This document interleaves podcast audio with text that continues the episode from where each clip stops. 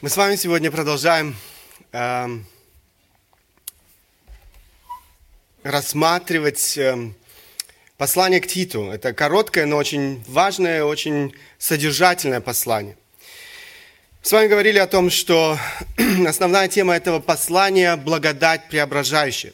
Трудно становится с каждым разом э, вернуться э, ко всему тому, о чем мы говорили, потому что э, это немало, все то, о чем мы уже с вами говорили. Хорошо, хорошо, что у нас есть эта возможность в интернете прослушать эти проповеди для тех, кто, возможно, еще не слышал первые проповеди, э, чтобы понять контекст, о чем говорит здесь апостол Павел в этом э, послании. Благодать преображающая, как я уже сказал, основная тема этого послания – и э, апостол Павел говорит о силе Божьей благодати, преображающей силе Божьей благодати.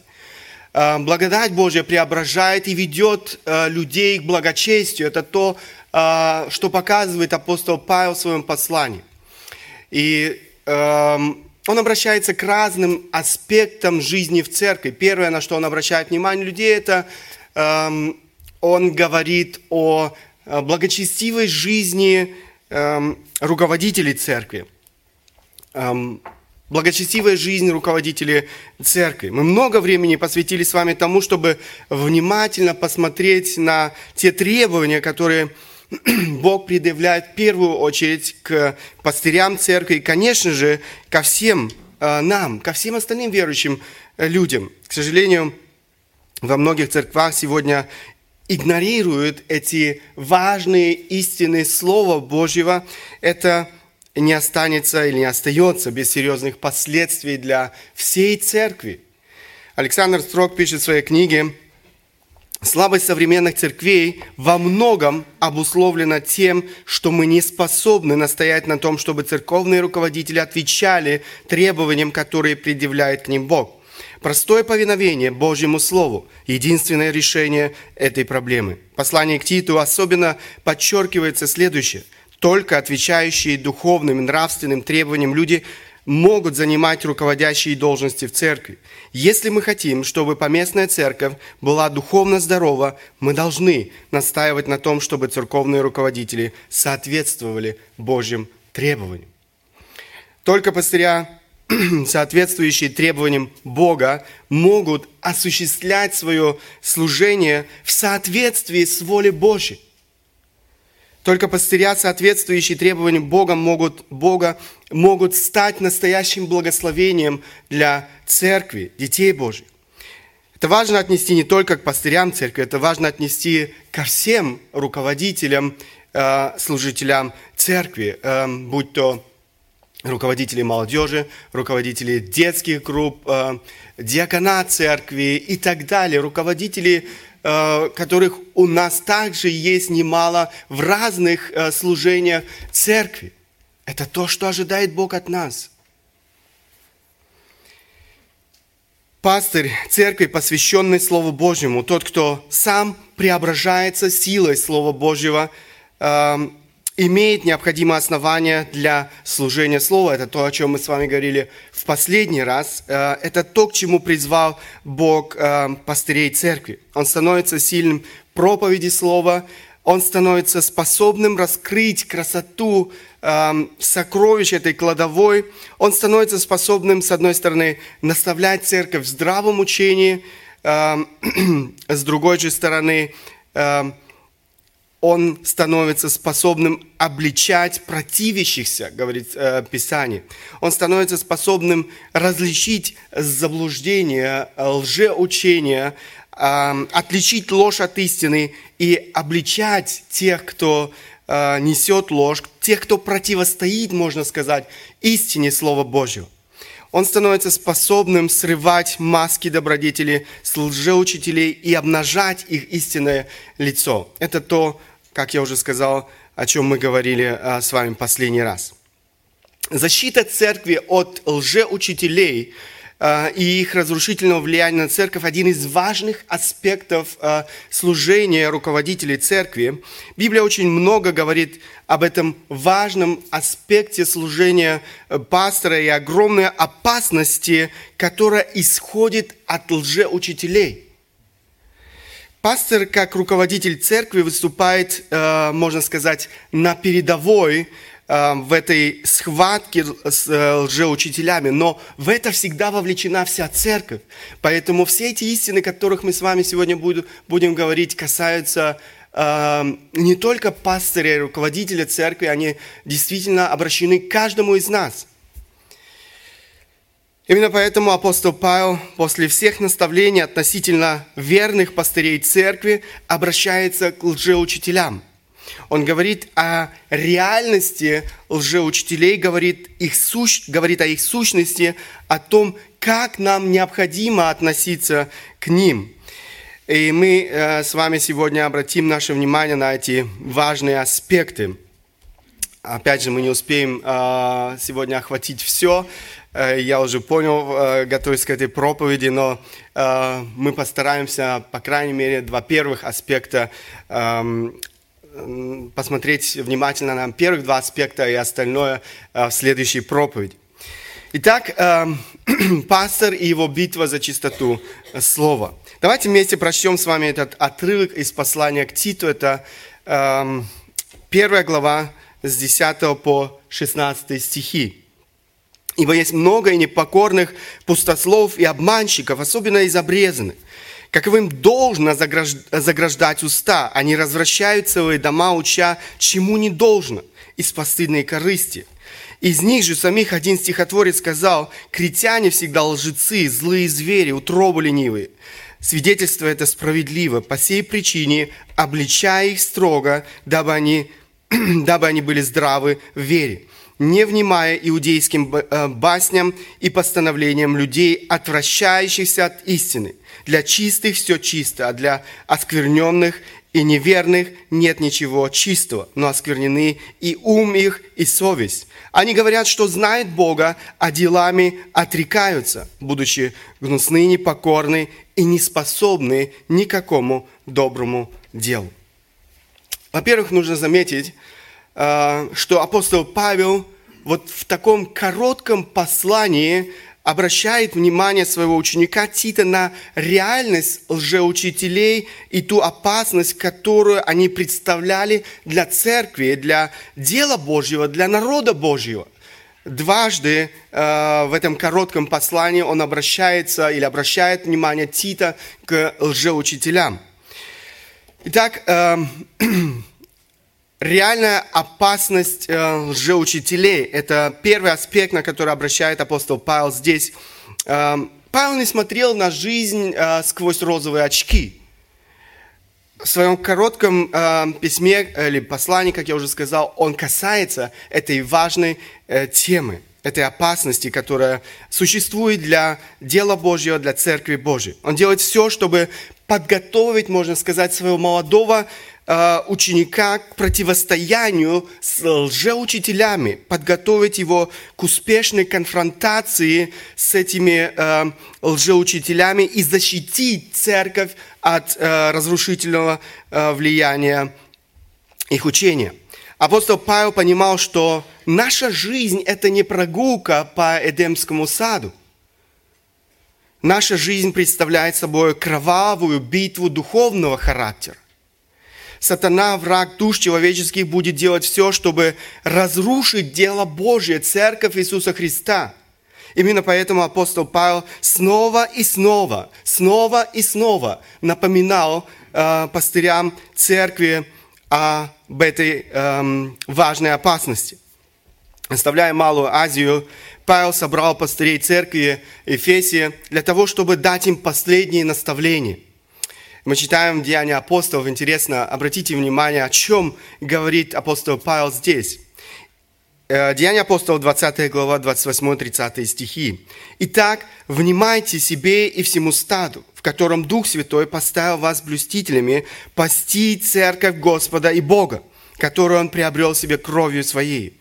Ибо я знаю, что по отшествии моем войдут к вам лютые волки, не щадящие стада. И из вас самих восстанут люди, которые будут говорить превратно, дабы увлечь учеников за собой. Этот отрывок из э, обращения Павла к пастырям Ефейской церкви. Это была, можно сказать, его последняя и очень эмоциональная встреча с людьми, которые ему были очень и очень близки. Это прощальная речь апостола Павла к своим соратникам по служению. Когда человек знает, что у него не будет больше возможности что-либо сказать, он старается сказать самое-самое важное, самое необходимое. Это то, что делает апостол Павел в своей речи.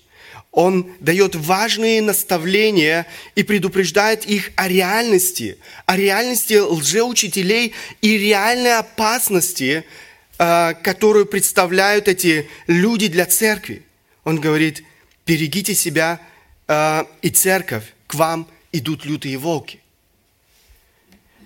Волк – это не, безобидная, а, не безобидный ягненок. Волк – это дикое животное, волк – это хищник. Волк – это охотник. И когда добыча наконец попадает в его лапы, он безжалостно расправляется с ней, разрывая ее на куски. Павел предупреждает, что эта опасность исходит не только извне. Э, войдут, он говорит, к вам лютые волки.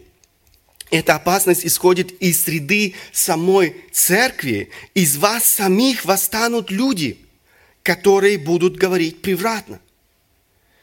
Дьявол атакует церковь как извне, так и изнутри.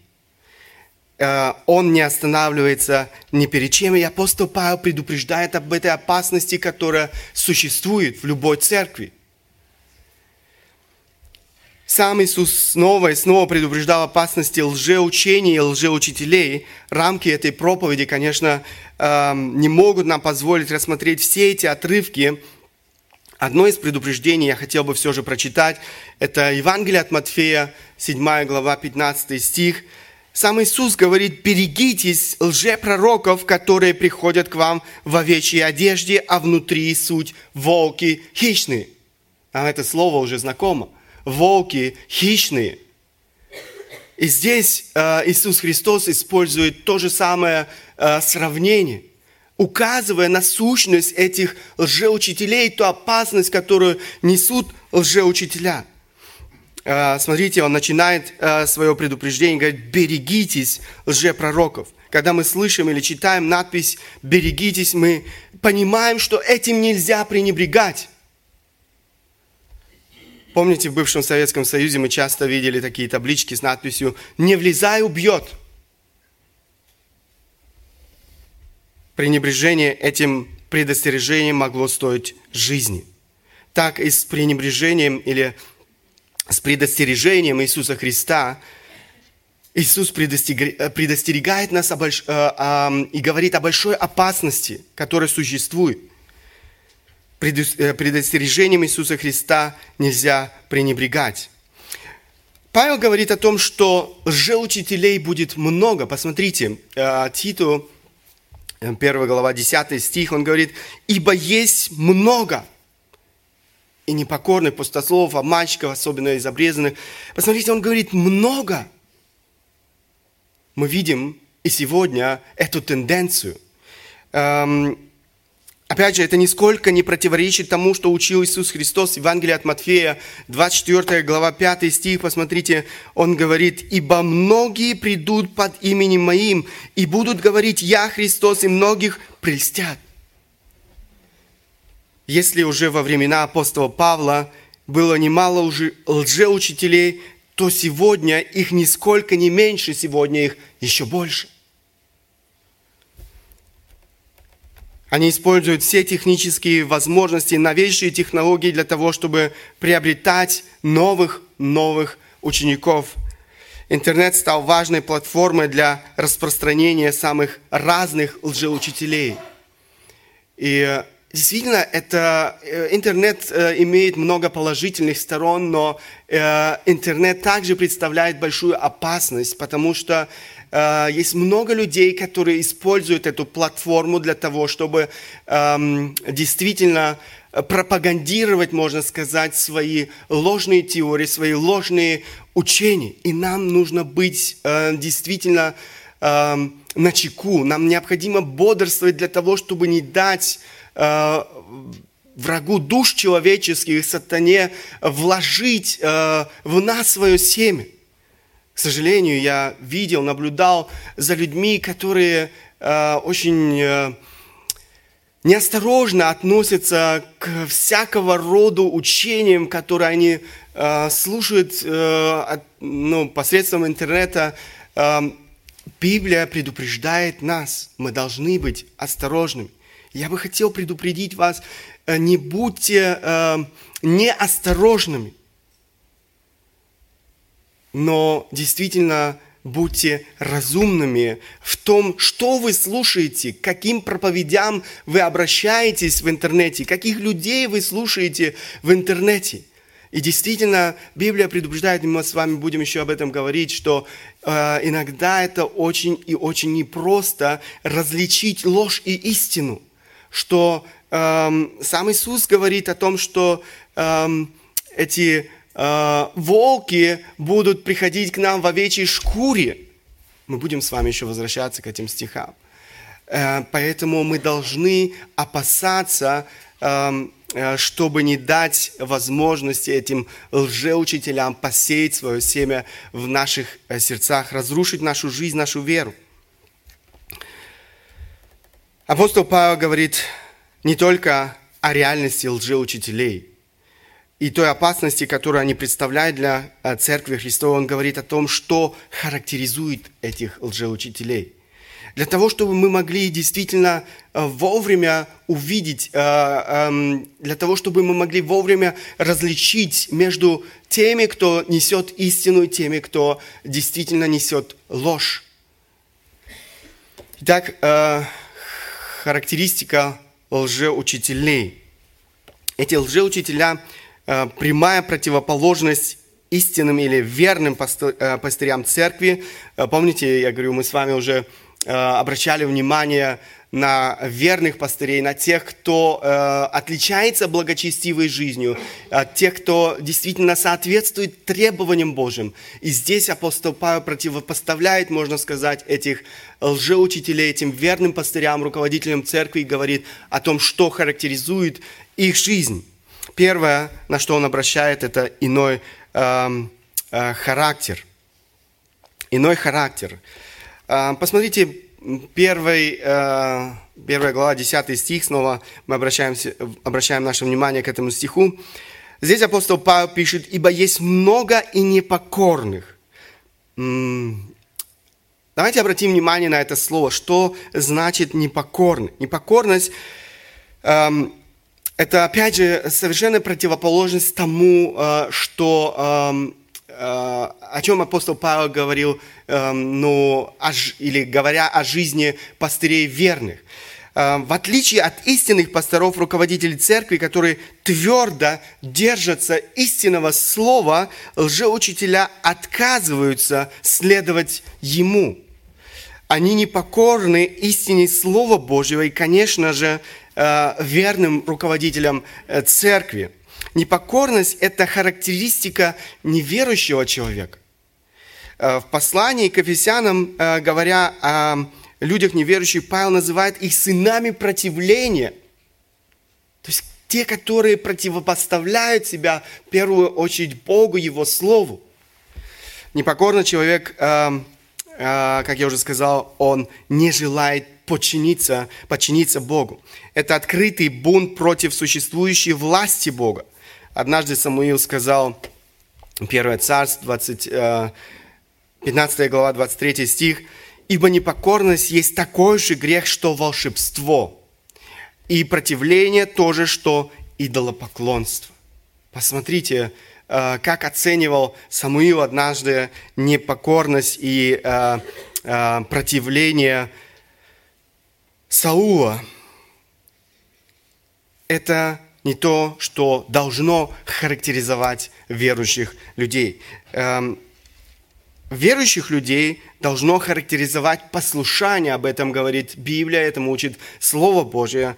Э, в первую очередь, опять же, послушание Богу. Посмотрите, как об этом говорил сам Христос. «Овцы мои слушаются голоса моего» овцы мои слушаются голоса моего. Он говорит, я знаю их. Что дальше? И они идут за мною. Они следуют за Христом. Они следуют, они следуют э, истинным Слова Божьего. Однако послушание Богу всегда находит свое выражение в послушании земным властям. И Библия говорит об этом очень много. Александр Строк пишет, «Дух покорности и послушания совершенно необходим для благочестивой жизни и служения христианина. Покорность – это плод истинного смирения и веры. В первую очередь, как говорит Библия, покоритесь Богу. Истинная покорность Богу, однако, естественным образом выражается в послушании и покорности земным властям. Искреннее послушание Богу и Его Слову проявляется в послушании и покорности в семье, на работе, в обществе и в поместном собрании верующих. Покорность – это признак исполненной духом жизни верующего. Священное Писание очень ясно говорит о всех этих аспектах, говорит о послушании верующих в церкви своим духовным наставникам. Посмотрите, апостол, э, э, автор послания к евреям, э, пишет, э, это 13 глава, 17 стих, «Повинуйтесь наставникам вашим и будьте покорны, ибо они неустанно пекутся в душе, о душах ваших, как обязанные дать отчет, чтобы они делали это с радостью, а не воздыхая, ибо это для вас не полезно. Еще одна цитата Александра э, Строка. Э, он говорит, пишет, комментируя эти стихи, автор призывает верующих к послушанию и повиновению духовным лидерам церкви. Настоятельность его призыва подчеркивается двумя глаголами в повелительном наклонении. «Повинуйтесь и будьте покорны». Поэтому его повеление можно считать особо важным. И хотя слова «повиноваться» и «быть покорным» синонимичны, глагол «покоряться» все же имеет более широкое значение. Автор говорит, что христианин должен не просто повиноваться своим руководителям, но быть покорным им, то есть уступать, соглашаться с ними, выполнять их волю и считаться с их мнением. Это предполагает подчинение их власти и указаниям, а также уважительное к ним отношение и послушание, даже в случае несогласия с их точкой зрения. Вы видите, Библия очень ясно учит, что наша покорность, наше повиновение Богу всегда будет проявляться в покорности властям, которые, которые Бог определил в семье, на работе, в церкви. То есть мы видим, что Бог предусмотрел э, действительно э, все для того, чтобы существовал порядок. И всякий раз, когда мы пренебрегаем этими повелениями, всякий раз, когда мы не следуем этим простым заповедям, мы приходим к хаосу. Это то, что мы можем наблюдать в семьях, когда люди не желают подчиниться тому порядку, который определил Бог для семьи, муж, глава, жена, помощница. Это то, что мы можем видеть э, э, в э, жизни общества, когда люди не желают подчиниться властям в обществе. Это то, что мы наблюдаем в жизни церкви, когда люди не желают подчиниться той власти, которую Бог определил для руководства церкви. Итак, это одна характеристика лжеучителей. Далее, жадность – это еще одна черта характера э, лжеучителей. Э, посмотрите, Титу 1 глава 11 стих. «Каковым должен заграждать, заграждать уста они развращают целые дома, учать ему не должно, из постыдной корысти, говорит э, апостол Павел. Это то, чем были движимы в своей миссионерской, в кавычках, деятельности эти э, лжеучителя. Они действительно очень и очень активны. Но а, причина, почему эти люди активны, они делают все это для того, чтобы в конце концов добраться до э, вашего, можно сказать, кошелька. Жадность не имеет права быть движущей силой христианского служения. Движущей силой апостола Павла была любовь Христова. Именно она стала тем двигателем его жизни, которая заставляла его посвящать себя, свою жизнь, в первую очередь, Богу и затем людям. Посмотрите, как об этом пишет апостол Павел. Второе послание к Коринфянам, 5 глава, 14-15 стихи. «Ибо любовь Христова объемлет нас». Вот это слово «объемлет нас», оно сегодня практически не используется в русском языке, но э, все, что выражает это слово, что апостол Павел хочет сказать, что любовь Христова движет нами, она побуждает нас, э, она побуждает нас, рассуждающих так, если один умер за всех, то все умерли, а Христос за всех умер, чтобы живущие уже не для себя жили, но для умершего за них и воскресшего. Это то, что производит любовь Христова в нас – она делает нас способными посвящать свою жизнь Христу. Она делает нас э, способными, в конце концов, посвящать свою жизнь э, людям. Не из каких-то корыстных побуждений служить этим людям, но из любви к Богу, из любви к этим людям. Обращаясь к руководителям э, церкви, апостол Петр, э, особенно э, руководители церкви предупреждает Пасите Божье стадо, какое у вас, назидая за ним непринужденно, но охотно и благоугодно, не для гнусной корысти. Посмотрите, он снова возвращается к этой теме. Это то, что дви, дви, э, чем были движимы лжеучителя. Он говорит, но это не то, что должно двигать вами, но из усердия. Кроме тех качеств, о которых мы с вами говорили уже о непокорности, жадности. Эм, для того, чтобы охарактеризовать сущность лжеучителей, Павел обращается к цитате одного э, древнего стихотворца. Посмотрите, Титу, 1 э, глава, 12-13 стихи. «Из них же самих один стихотворец сказал, «Критяне всегда лжецы, злые звери, утробы ленивы». Свидетельство это справедливо – это цитата известного в то время поэта, стихотворца, глубокого мыслителя VI э, века до нашей эры или до Рождества Христова Эпименида. В древние времена этот человек считался одним из э, семи самых великих мудрецов Греции.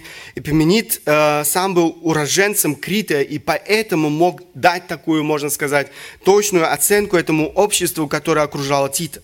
Конечно же, эти качества были применимы и к лжеучителям, с которым имел дело Тит. Апостол Павел говорит, свидетельство это справедливо. То есть то, что сказал этот, этот стихотворец, оно действительно соответствует действительности. Он знал э, людей, которые окружали его в его жизни. И что было характерным для этих людей? Э, первое, о чем он говорит, лжецы. Лжецы. Э, ложь в руках лжеучителей во все времена была основным оружием. А, она была средством достижения цели. Они следуют своему учителю и господину, дьяволу. Его Библия называет лжецом и отцом лжи. В нем нет истины. Когда он говорит ложь, говорит свое, пишет Иоанн.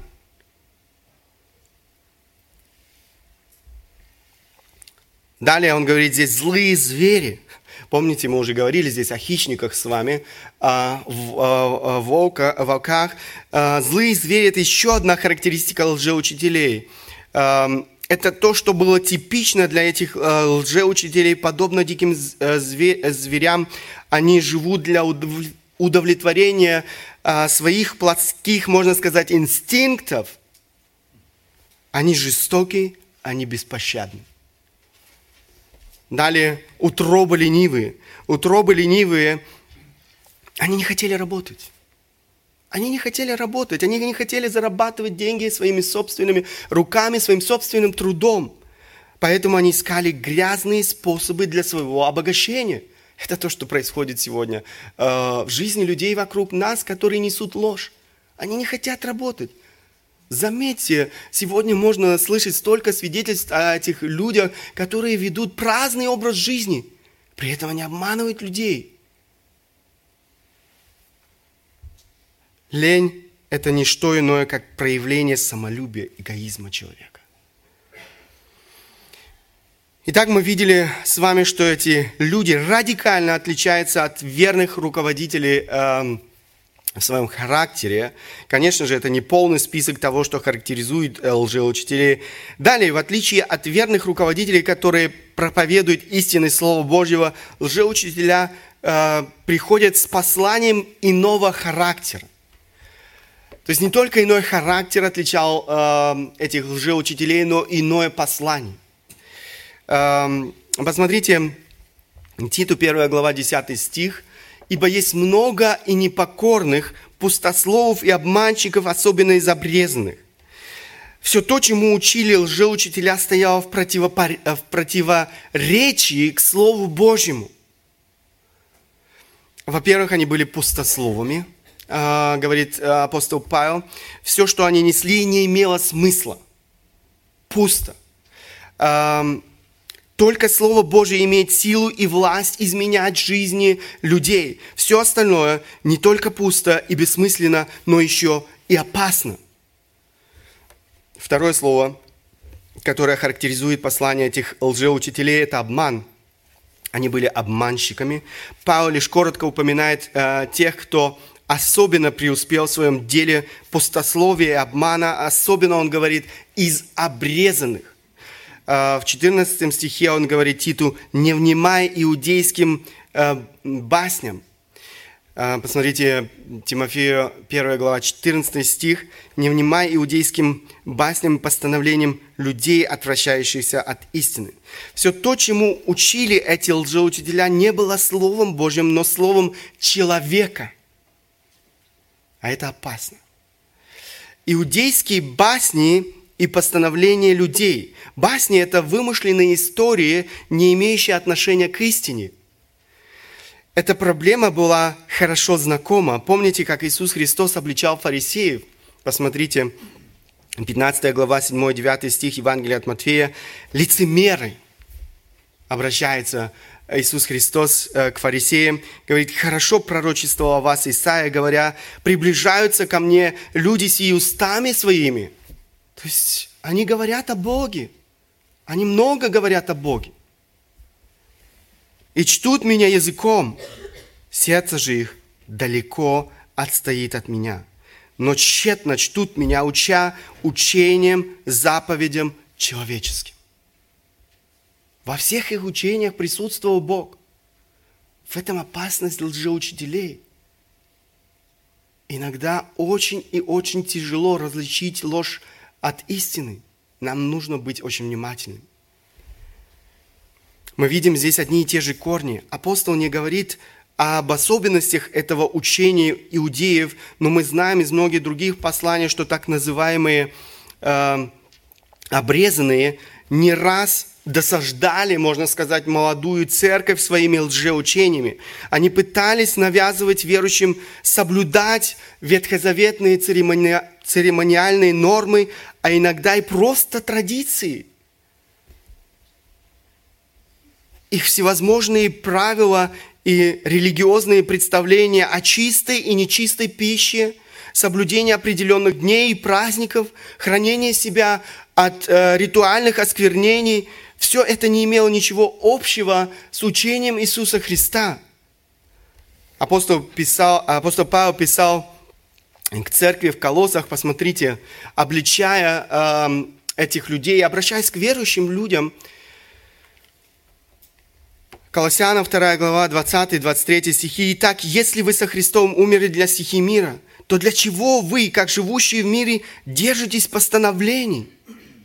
Не прикасайся не вкушай, не дотрагивайся, э, что все это истлевает от, э, от употребления по, запов, э, по заповедям и учению человеческому.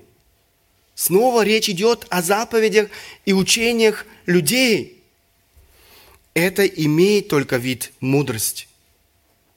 Это только имеет вид мудрости. И казалось бы, иногда это кажется таким э, духовным – но апостол Павел предупреждает, это только имеет вид мудрости в самовольном служении, смиренномудрии и изнурении тела, в некотором небрежении от, о насыщении плоти.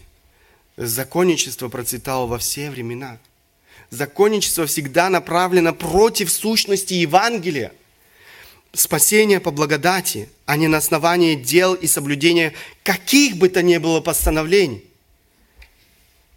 Оно отрицает самодостаточность Христа как Спасителя. Оно выдвигает дополнительные требования для спасения человека. Евангелие плюс обрезание. Евангелие плюс соблюдение субботы. Евангелие плюс говорение на языках. Евангелие плюс э, дары чудотворения. И многое-многое другое. И сегодня все это существует.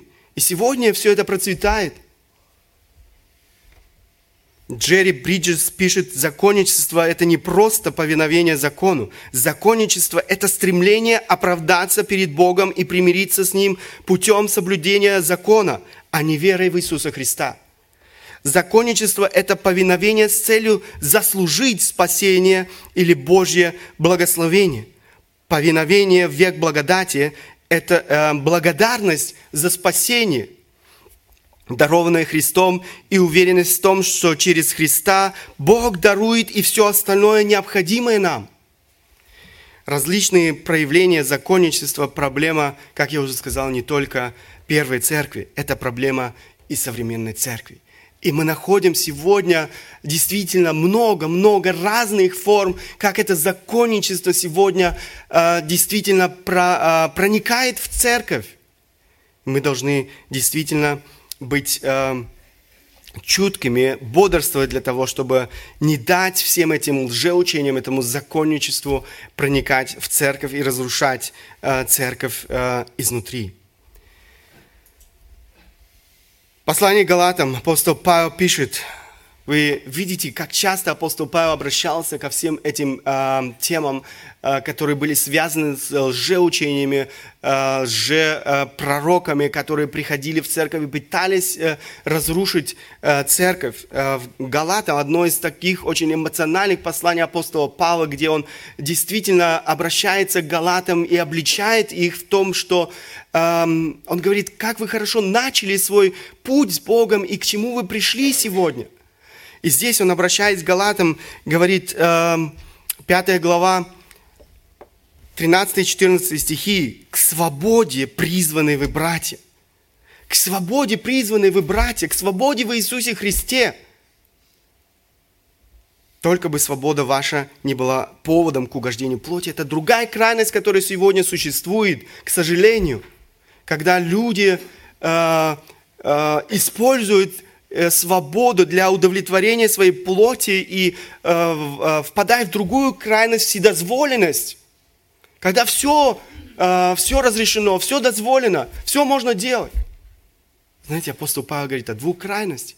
С одной стороны, мы должны действительно иметь эту свободу во Христе, руководствоваться своей жизнью заповедями Божьими, с другой стороны, впадать в другую крайность, вседозволенность.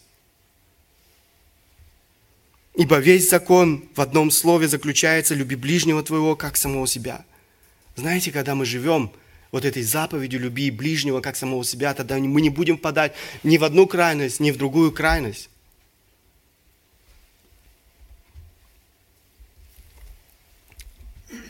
Один человек пишет о свободе христианина – Пусть никогда наша совесть и наши суждения не становятся достоянием и предметом обсуждения окружающих, предметом осуждения и сплетен.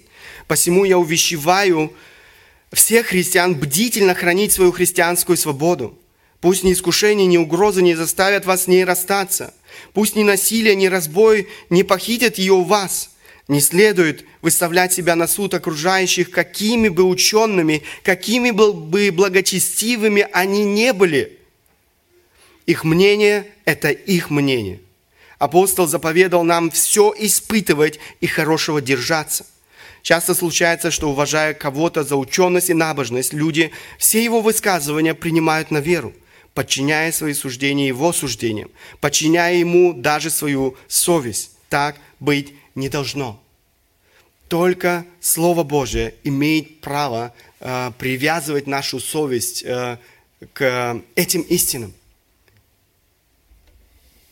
Итак, мы увидели с вами, что эти люди радикально отличаются от верных руководителей в своем характере в своем, и в своем послании.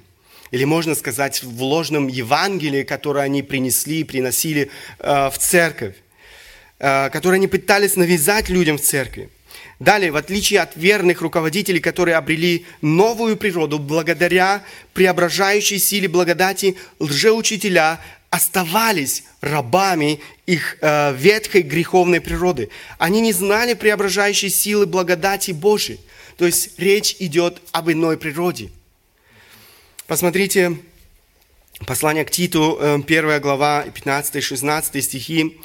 Для чистых все чисто, а для оскверненных и неверных нет ничего чистого, но осквернены и ум их, и совесть. Они говорят, что знают Бога, а делами отрекаются. Будучи гнусны, непокорны, не способны ни к какому доброму, доброму делу. В этих двух стихах апостол Павел говорит о греховной природе лжеучителей, которая в конце концов находила свое выражение в их нечестивой жизни – в 15 стихе он говорит о внутренней жизни. Для чистых все, э, все чисто, а для оскверненных и неверных нет ничего чистого, но осквернены и ум их, и совесть. Для верующих людей, познавших Божью благодать и поэтому очищенных, все чисто, говорит апостол Павел. То есть мы можем без угрызения совести сегодня кушать хорошо поджаренный стейк свинины. Это один пример – Человека не оскверняет то, что он пьет и кушает. Все эти правила в отношении еды, питья и очищения больше не имели никакого значения. Наоборот, он говорит о том, что очищение – это проблема в первую очередь внутреннего, внутреннего, чем внешнего человека. Оттуда начинается весь процесс преображения, весь процесс очищения – духовного очищения. Все это напоминает нам то, чему учил сам Иисус Христос. Евангелие от Марка,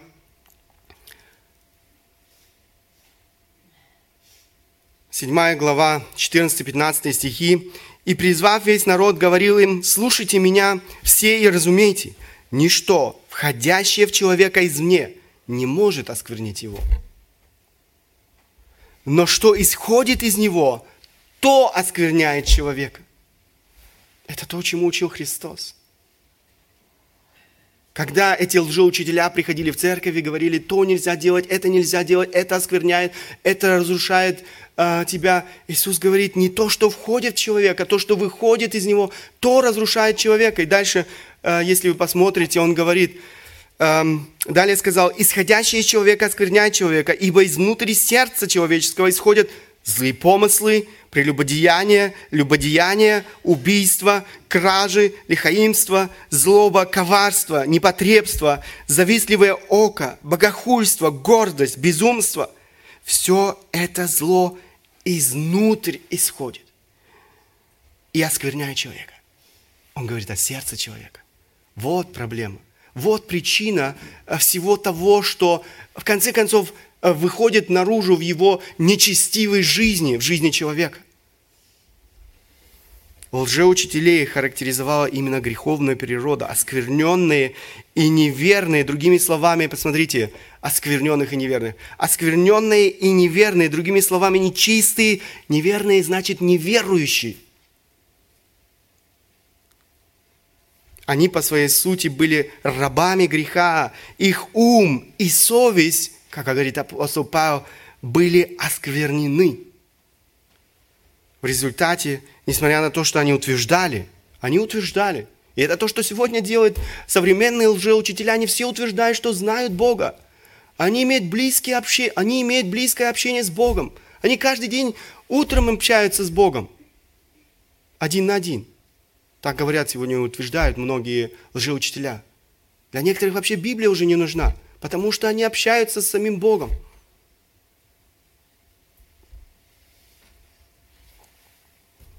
Они говорят, что знают Бога, а делами отрекаются, будучи гнусны, непокорны и неспособны, неспособны ни к какому доброму делу.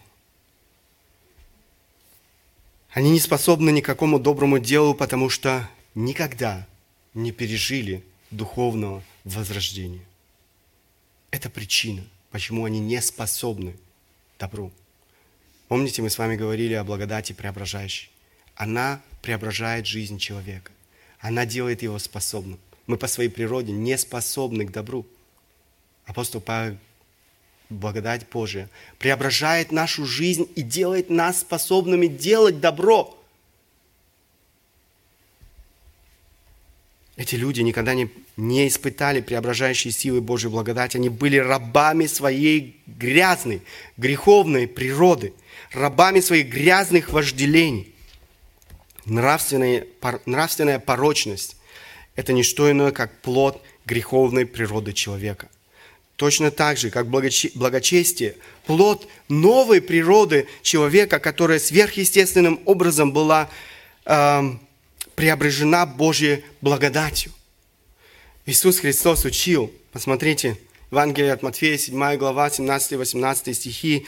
«Так всякое дерево доброе, что делает? Приносит и плоды добрые. А худое дерево приносит и плоды худые». 18 стих. «Не может, не может – не может дерево доброе приносить плоды худые, не дерево худое приносить плоды добрые. Такого не бывает. Чтобы были худы, э, худое дерево и приносило добрые плоды. Или наоборот, было доброе дерево и приносило худые плоды.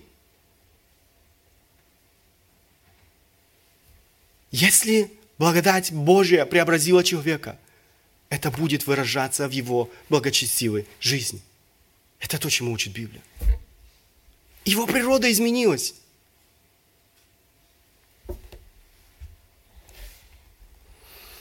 Так мы сегодня обратили наше внимание на важный аспект служения пастора церкви – это защита церкви от лжеучителей.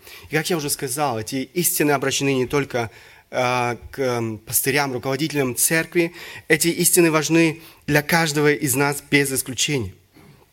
Мой вопрос сегодня каждому из нас – осознаешь ли ты реальную опасность, которая исходит от лжеучителей?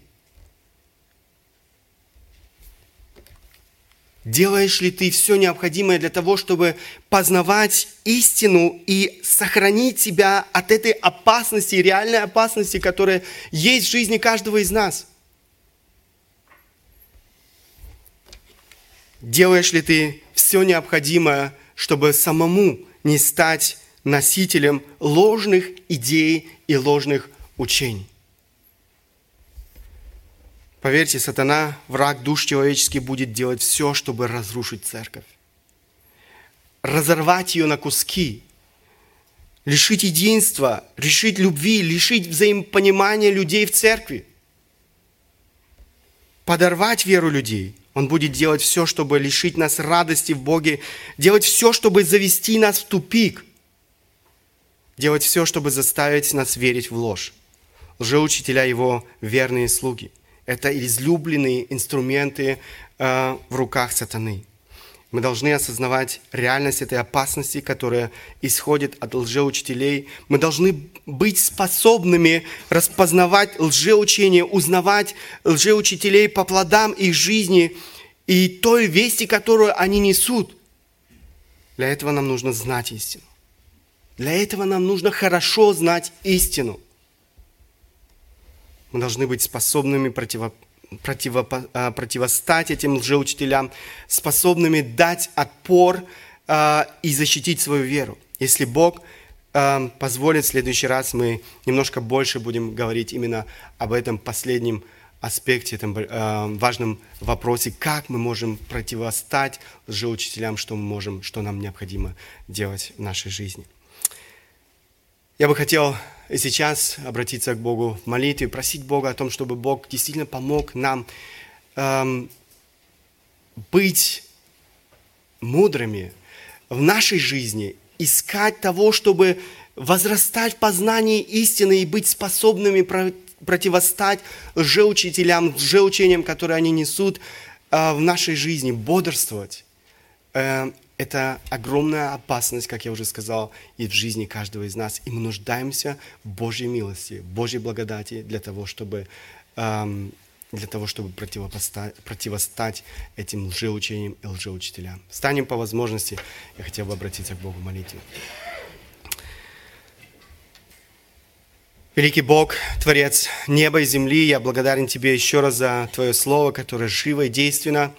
Благодарен Тебе, Господь, за то, что Ты предупреждаешь нас и об этой огромной опасности, которая есть в жизни церкви, в жизни каждого верующего человека.